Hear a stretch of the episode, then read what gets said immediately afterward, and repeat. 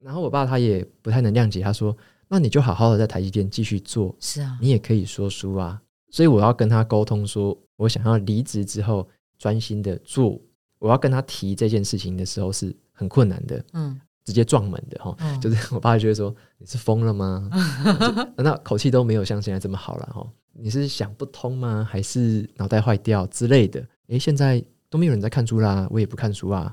那你做这个怎么怎么生活？像艺人呢，艺人都是红个一两年。”就会饿死啦！当场的那种什么暴怒啊之类的都有啦。嗯，然后电话讲到一半，我也不开心，我就挂掉之类的都有。嗯，很哦，一开始的比较激烈，大概半年，前半年都是这个状态。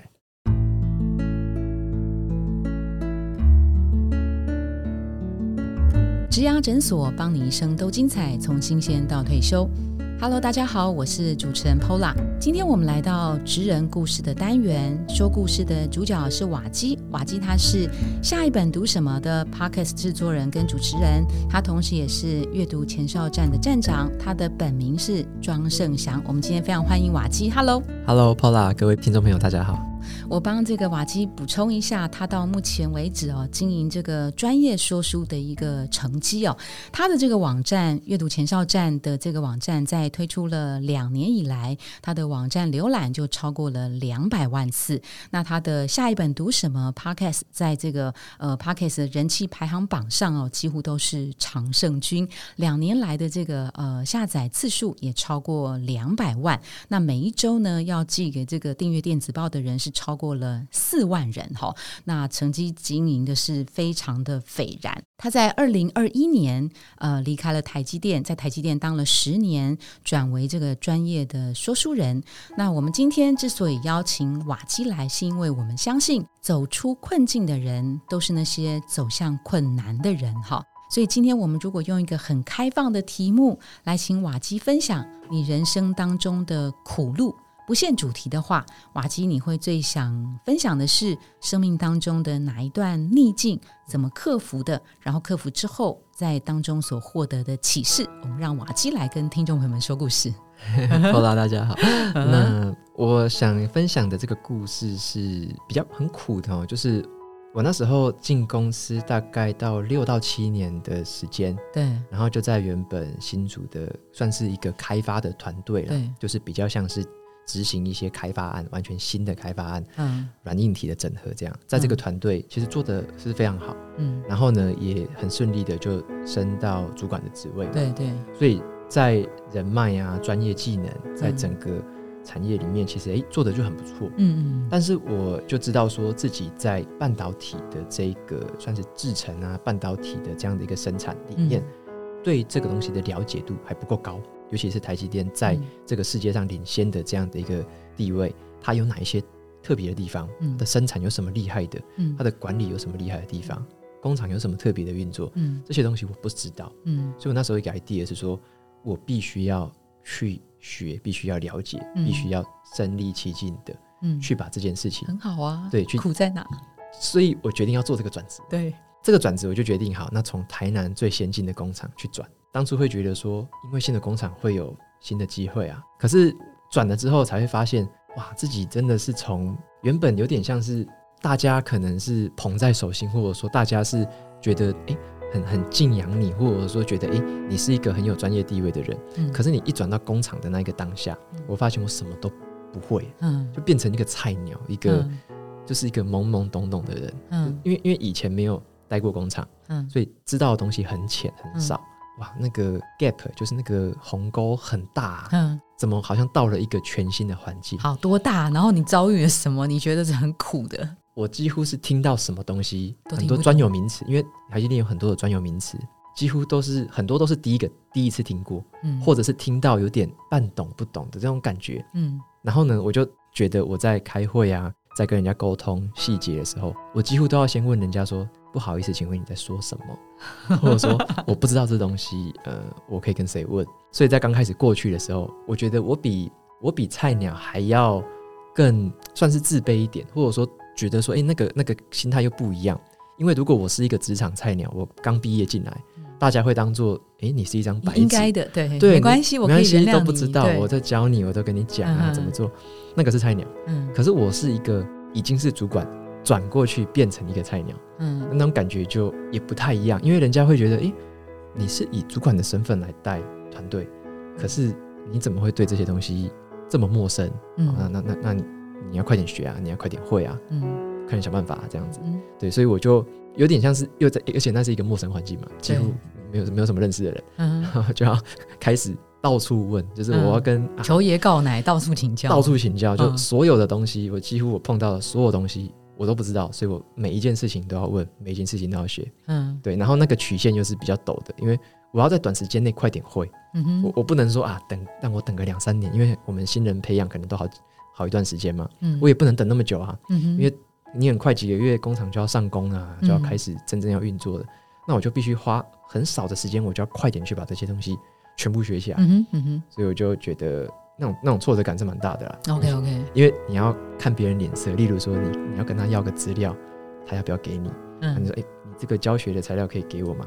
有时候可能会吃闭门羹之类的，，嗯，所以我觉得那种感觉就是你你要从原本那种专业领域是很有成就的主管，突然变成另外一个你要从从一张白纸重新开始的那种转变，嗯哼，我觉得那个对我来说是一个蛮大的一个拉扯。然后在那个过程，其实主管也都他想要给你时间呐、但是他有时候也等不及，就快一点，你快一点，对要快什么这个什么什么什么，对对对，你还是要快嘛。所以说那种感觉，那种压力被追着跑，那种感觉就很大。这样子，对所以你那时候到这边来有几个挑战，第一个是你是主管，但是你出来到那个地方是陌生的，没办法马上那么进入状况。对那你说那个你比菜鸟还要自卑，那个时候看脸色的那个情境最严重的程度是到什么程度？比如你去跟别人借资料、借教学的手册，别人没有，明明就是有。那种那种比较深刻的感觉，就是像我们有很多资深的工程师嘛，嗯像很多因为很多人进台积电，他本来就是在产线开始做，所以工程师们其实都是很有经验的。哦，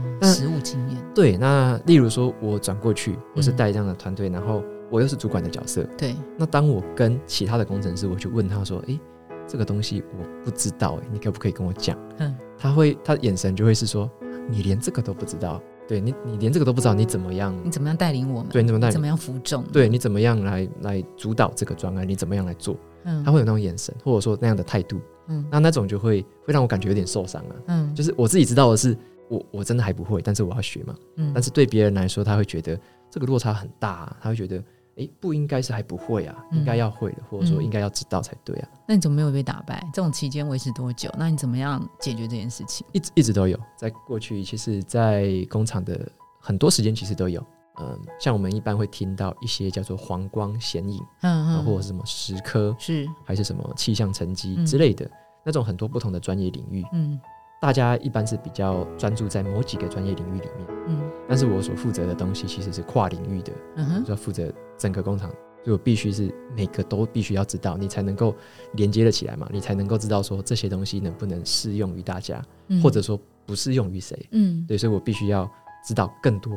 对，所以我我觉得很好啊，它就是一个很好的学习曲线呐、虽然是很挑战的，对对，那它怎么会苦呢？苦是苦在心里头吗？那时候，对，像说，诶，你跟不同的部门合作，有些人对你好，有些人是对你很不友善的。怎么样不友善？你让你觉得最受伤的那那那那几次，因为所以对使得你会来直接我跟你讲分享这段苦，对它多么不友善，让你觉得刻骨铭心。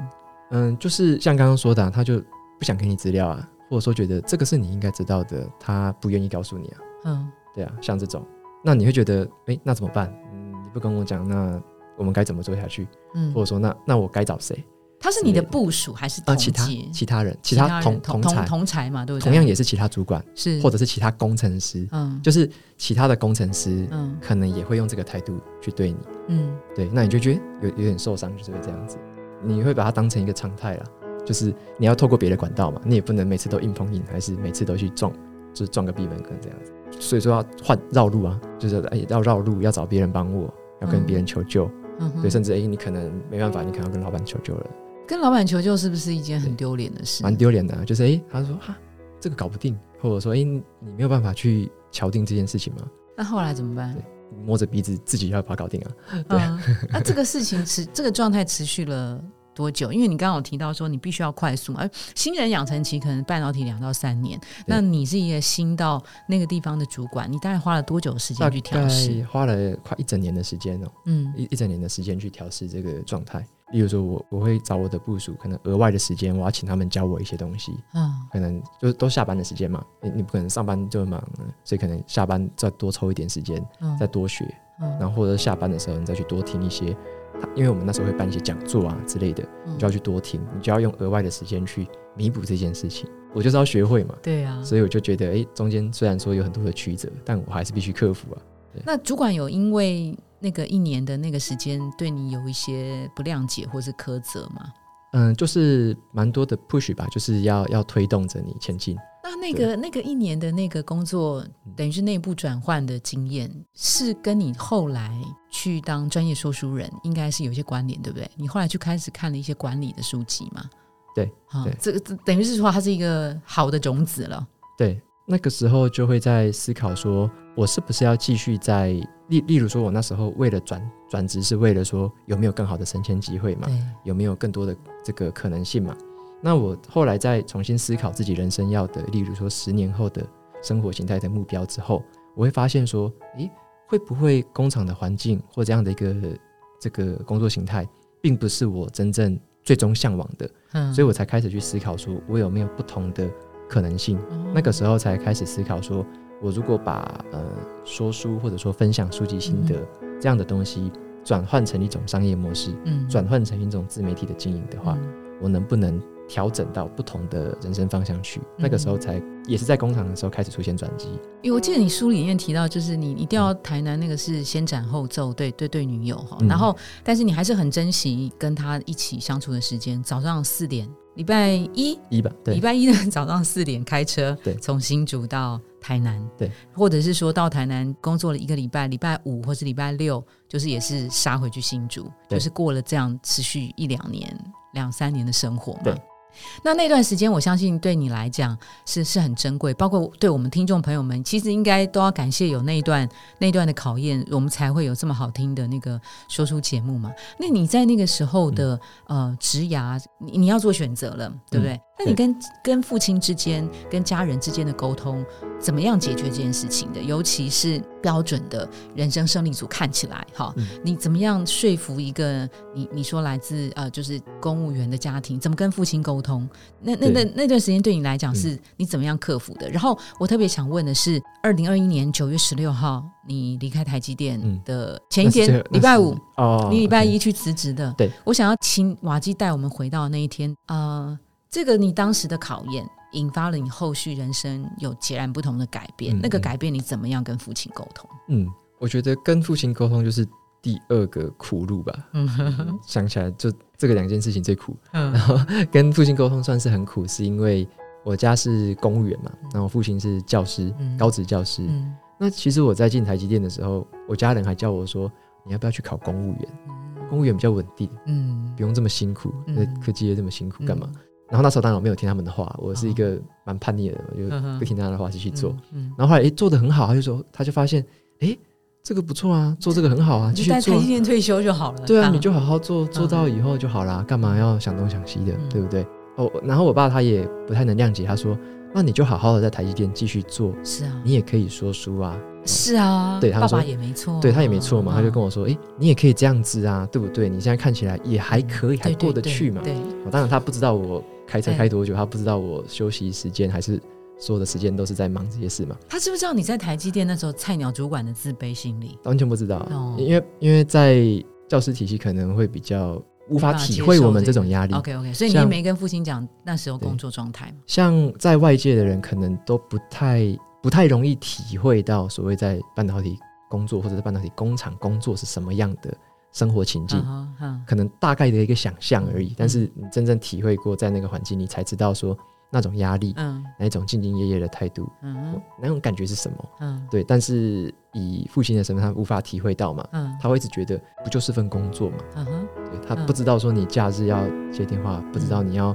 赶回公司，不知道你要有时候有一些状况，还是说你要怎么样去面对职场上的？不知道要一份资料，人家还不给这样子，他是无法体会啊，对啊，所以他不知道，呃，在这样的一个职场生态下，会面临到哪些的困境嘛？嗯对，所以以他会觉得，诶，你就继续继续做，不是很好吗？嗯所以我要跟他沟通说，我有这个念头想要离职嘛，嗯我想要离职之后可以来专心的做我我想要说出这件事情。对对，对，所以我要跟他提这件事情的时候是很困难的，嗯而且一开始提的前一阵子哦，就是其实都是比较直接撞门的哈、哦就是我爸就会说你是疯了吗？就 那口气都没有像现在这么好了哈、就说你是想不通吗？还是脑袋坏掉之类的嗯？好，就你就可以想象说，一个公务员的家长他会怎么样去看待这样的一个决定，很很不能谅解，因为他不知道说你要做的这个说书到底是什么事业，然后他就会有很多的质疑嘛，例如说，诶，现在都没有人在看书啦，我也不看书啊，那你做这个怎么怎么生活，嗯对不对？嗯然后或者是说，诶，现在这个，嗯，他就说，诶，像艺人啊，艺人都是红个一两年就会饿死啦，那之后你要回去吗？还是什么的？我那时候是提起勇气跟他说了，因为我觉得就不能再先斩后奏哦，那是不好的回忆，嗯所以我必须先沟通好，尽可能的要去跟他讲，为什么我想要做这个决定。我是现在的工作上面有哪一些我觉得，诶，可能哪些不满，或者说是不是有哪边的发展潜力我看到了，但是他可能还没有看到，但是我要跟他讲。嗯啊，例如说，我觉得像是网络或数位，还是说这样子的一个传递知识的形态，它在未来会是一个累积成一个复利效应嘛？嗯他看的是未来的一个成长跟影响力嘛？嗯嗯他不是看现在而已。对，所以我就要用很多不同的故事啊，很多不同的案例来跟我家人说明怎么创作内容的。那这些内容为什么可以带来收入？嗯哼那他以后的成长性是什么？嗯哼。所以我其实就花很多很多时间去沟通这个东西，这样。然后后来过了一段时间，父亲就打字很慢，然后什么就后来就赖了十个问题给你嘛，对，他就赖了十个还。记得里面几个关键的问题吗？例如说，像他会问说，你如果做失败的话，啊，例如说你出去失败的话，你的退路是什么？或者说你失败的话该怎么办？哦，啊那那像这个问题，其实这个问题就是一个很好的问题。嗯我那时候在想离职这件事的时候，我没有想过退路哦，我一开始没想过退路，我觉得诶就是要做，我就是要做。那时候就是凭借着一股热情。嗯可是像我爸跟我说这件事情之后，问我这个问题，我就会去思考，诶，对耶，有没有退路，有没有备案？好，那这样的事情就让我在跟主管沟通的时候，我就会去跟主管聊说，诶，那有没有所谓的退路？嗯那他们就提出，诶，对啊，既然这样讲，那的确是有啊，是怎么样的一个方案？如果说你之后想要这个回来，还是说你想要怎么样调整的话，可以有什么方案可以配合，或者说可以怎么样再有后续的这样的合作的机会？嗯哼对，所以也是因为有我爸这样的典型，我才去思考到思考到比较更保守面的，或者说比较稳定的那样子一个备案跟方案的一个的思考方式。这样不一定他会理解，但是我还是跟他沟通。是是是，对对对好像父母也觉得你做这件事情，说书人是个网红，是不是？他嗯，他一开始觉得是艺人，嗯哼，他会觉得比较像艺人，就是要呃，可能是卖脸啊，还是之类的。当时的激烈程度会彼此父子之间呃互不说话，然后咆哮，或者是摔门，或者曾经当桌怎么样吗？那个父子之间冲突，都有都有，你想这么平静呢？你想得到的连续剧剧情都有，描述一段吗？当场，的那种什么暴怒啊之类的都有啦。嗯，然后没电话讲到一半，我也不开心，我就挂掉之类的都有。嗯，很哦，一开始的比较激烈，大概半年，嗯前半年都是这个状态。那就没有办法实现你多久要回家一次的那个年度计划。哦，有回家，我有回家，回家沟通，然后也是吵架，吵一吵不开心，然后就转头就走这样子。呃，前半年很激烈，那后面半年比较平静一些，因为我开始渐渐的理解嘛，开始让他渐渐的理解。对，那到后来，他现在其实也偶尔还是会问啊，但是现在的激烈程度就比较没有这么高。会觉得对不起父亲吗？呃，完全完全不会，很好，很好，就是呃那我我也觉得是呃，瓦基做了很妥善的规划跟准备嘛，所以不会让父亲突然觉得说呃，因为而且你最后的防线你都做了，跟嗯主管去说明嘛，对不对？对好，我我可不可以时间回到二零二一年的九月十六号那一天？嗯可不可以嗯把最后那一天你做了什么样的事情告别当下的台积电？嗯就是嗯，那时候我人生也没有离职过嘛，哎那时候是第一份工作也是嗯第一份。然后重点是这个工作我其实就很热爱嘛，因为、嗯因为我那时候就是很很很喜欢我做的内容。嗯那到了南科是渐渐的渐入佳境，虽然一开始有点撞墙，嗯可是后来其实也是跟整个工厂的团队、跟部门啊、跟自己下属啊、主管，其实都处的会越来越好嘛就渐入佳境。那你会觉得说，诶，已经渐渐的步上轨道，而且是，嗯、你的表现持续被看见，持续诶受人家的这个欢迎，然后呢，也渐渐的能够帮到更多工厂的同仁们。嗯但是却在那个时间点真的要离开了，嗯就是真的已经要要离职了。你曾经培养的这些关系啊，这些好的好战友，因为我们就觉得我们都称彼此是战友，嗯因为嗯你要 建一个工厂，就很像在打一场战役这样所以我们就好战友这样。那你要跟这一些好战友、有革命情感的这些伙伴们，你要跟他 say goodbye，算是一个我觉得蛮蛮感伤的事情啊。嗯。我那时候就是在离开的时候那一周吧，就最后的那一周，然后因为很多人都知道，陆续知道我要离开了，嗯。所以就会一直传给我讯息，嗯。就是当然会关心说为什么要离开嘛，嗯。然后知道了之后就会祝福嘛。嗯哼。那我那时候其实我我有点担心，就是我会嗯怕说会不会有人会落井下石啊，嗯。或者说会不会给我 discourage，可能会说啊你做这个不会成功啊，你做这个说风凉话，对，会说风凉话，我很担心。但是很庆幸的是，都都没有听到这样子的的言语，嗯，然后反而都是很多的鼓励跟祝福，嗯哼。所以我就觉得，诶，在最后的这一周的那段时间，就觉得心中是充满了被被祝福的感觉。其实我一直也跟原本新竹单位的同事们。都保持联络，所以关系也很好。嗯。像我这一周也要跟他们聚会之类的嗯，在台南的也是嘛，嗯就是我嗯。跟他们都还是有保持联络。嗯。所以那时候离开的时候就觉得很不舍啊，因为我我并不是不喜欢跟他们工作，嗯。并不是哦，也不是说诶我不喜欢做我现在做的事情，并不是说不喜欢哦，嗯。而是我发现了我能够贡献的另外的价值，嗯。我觉得我想要选那一条更有意思的路，它是更有趣、更有意思的路，嗯我是选择那样的路，所以我必须跟我一个我原本也很喜欢的东西去道别。嗯哼对所以最后那一倒数第二天是我要离开离开南科的那个工厂嘛，对然后我就在开始在模拟说，我这个是走倒数第二次了欸，在下个礼拜我就要正式辞职，我就有那个是那个员工识别证了，对所以我在模拟，我就开始在一路上就开始要走向那个闸门，因为我以前都会很讨厌说每次过闸门都要有那个 X 光啊，嗯。要我们要把手机钱包拿出来，然后给他扫，嗯。然后就觉得很麻烦嘛，就是每一天上班都很像在过海关一样。嗯。对，有在海基工作都知道说进出都是要过海关嗯，然后反而那一天就会突然觉得好怀念哦，我以后 刷不到了，刷不到了，嗯。那个动作很自然，就放放放，然后就走过去，然后再拿拿拿，然后就走，然后就想说，诶，这是倒数第二次哎，嗯。那种感觉。就很感伤，你就走过去就啊，倒数第二次了，然后就在走走走，因为因为那些因为台积的工厂的装潢啊，或者是那一些东西，其实有风格是蛮像的，好，例如说白色、红色、嗯黑色的那些装潢是很像的，所以你在各个工厂其实都是类似风格，嗯哼。然后然后你就会，我就那时候想说，哇，以后我我就不太有机会再看到这些装潢了，或者说不太有机会再走过这些路了，就是最后一次。嗯然后又会去想说，啊，之所以有现在的这样的一个能力或者是成就，其实都是因为在台积工作那些所有的历练，我都感谢前主管们，因为他们对我的栽培跟帮助是非常大的。对，到到现在都有保持联络。然后你刷了，然后你呃拿回了你的设备，走到了停车场，对，对然后呢，在车上发生什么事？我就在那边大概坐了超过半小时吧，反正就在那边一直，因为我就就还不想要离开嘛，就是在那边坐着，有点有点放空吧，就一直就是看周遭啊，就是再再多体会一下吧，因为以后就不不可能再跑到这个地下室这个停车场这个位置了。以前就是取车发动，对马上离开。对然后那一天是上车，然后在车上想了想了半小时，还是什么都没想。这半小时应应该说脑袋是很混乱的，嗯可能很没有什么很清晰的思路，就会觉得啊，昨晚那就等于说以前的那些跑马灯就一直跑出来，以前工作的那些经验啊，跟嗯这些战友们发生哪些好笑的事情啊，嗯哼，所回忆就反正就在那边就在那边想，一直想，一直想。有在车上写什么吗？没有，我就子弹笔记就丢旁边，我就没有写。那会害怕最后一天的到来吗？嗯，不不会害怕，但是就是觉得很不舍。不不会害怕，因为因为已经决定了，已经木已成舟了，它一定会发生的。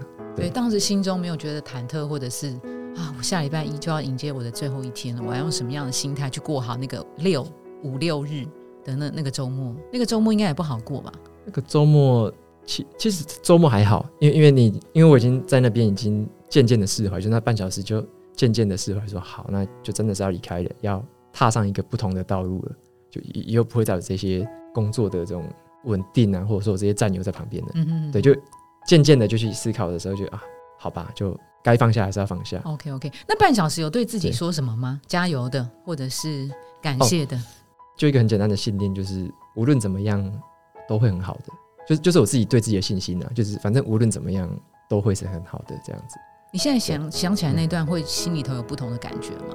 那种回忆很很明显的，因为我就一直记得我怎么样走，然后拿哪些东西，放哪些东西，然后看到哪些看板之类的，那个图形的记忆是很鲜明的。嗯哼，然后你要我再画一次，诶，我可能还是可以画得出来，就是 很鲜明的印象这样。一年后的今天呢、对在回忆那一段，差不多一年多了嘛，对不对对哦对对，心情上面会不会比较不同？我觉得我觉得还怀蛮怀念的啦。嗯，哎、应该说会很怀念，可是你也不会想要再回到那个时候了，算是一个里程碑吧，就是体体会过了这样子。感谢自己对做出在过去所有的决定，对不对？对对，就哦，我我有时候也会想说，如果我没有离开的话会怎么样？